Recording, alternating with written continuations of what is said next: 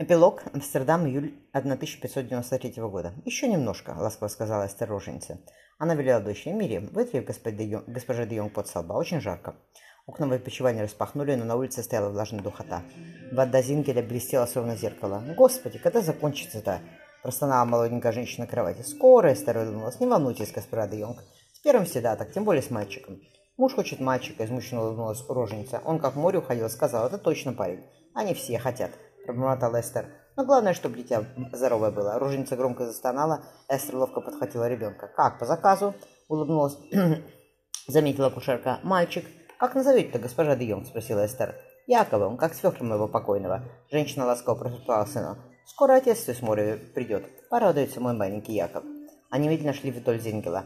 Зингеля. Мирьям несла сумку с инструментами. Остановившись, дочь вздохнула. «А почему мы не ездили на похороны дедушки?» Эстер поцеловала девочку. «Милая моя, это год туда, год туда и год обратно. По суше ехать опасно. На юге турки со австрийцами начали воевать, а на море пираты везде. Нам повезло, что когда мы из Святой Земли плыли, что не встретили их.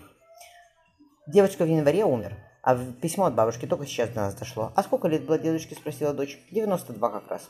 Отозвалась Эстер. «Долгую жизнь ему Господь даровал. Тетя твоя, сестра моя младшая, тоже Мирием. На Хануку замуж вышла и в Польшу уехала. Потом дедушка и умер. Он, они в Иерусалим отправились, там он приехал отдохнуть и не встал больше. Смерть праведника.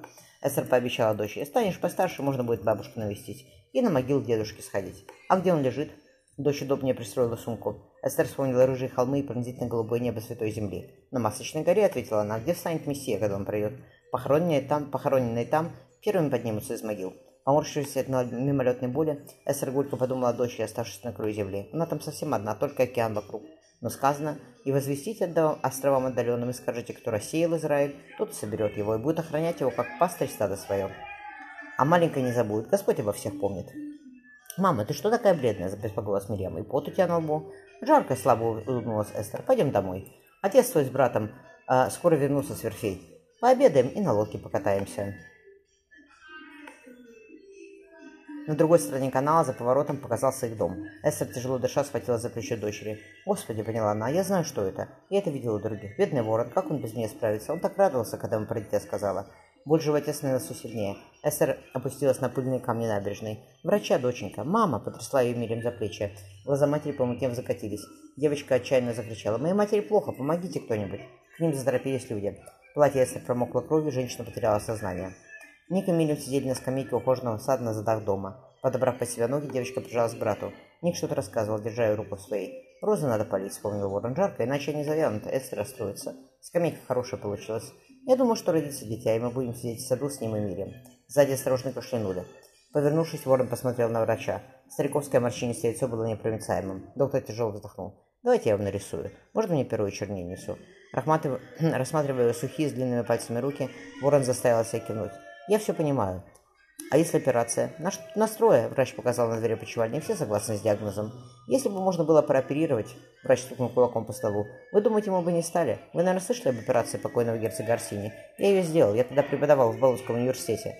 Я ему дал 10 лет жизни. Он остался калекой, но все равно жил, доктор помолчал. Сейчас мы можем попробовать, но ваша жена умрет под ножом. Мы еще ничего не умеем, все на ощупь, все слепую. И опиум, ну самое надежное, надежное обезболивающее, обезболивающее, доктор махнул рукой. Степан опять отвернулся.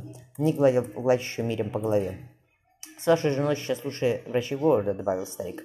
«Поймите, с тех пор, как 500 лет назад Аболь Касим описал системы такой, симптомы такой беременности, никто из пациентов не выжил. И, разумеется, не носил дитя до срока. Это невозможно. Вы говорили, что вашей жены было много выкидышей? Шесть, Уоррен посмотрел на рисунок. Но только когда она была замужем в первый раз. Со мной у нее все было хорошо. Девятая беременность. Врач помолчал. Может, это тоже причина. Она страдает тех, спросил Степан. Нет, что вы. Отозвался старик. Она под опиумом. Хотя бы для этого мы уже научились рассчитывать дозу. Что будет дальше? Ворон взглянул на скамью. Ник заплетал мирем косы. Внутреннее кровотечение усилится и откажет сердце. Врач повернулся уходить, но Степан спросил, почему так случилось? Старик положил ему руку на плечо, если бы мы знали. Поставив рядом со Степаном, он неловко попросил. Этого делать нельзя, но в таких обстоятельствах раввины разрешают. Мы не разбираемся в таких беременностях. Потом нам стало бы проще. Он замолчал. Спросите у моей жены, ответил Степан. Она сама предложила, хмуро сказал старик. Она врач, все понимает.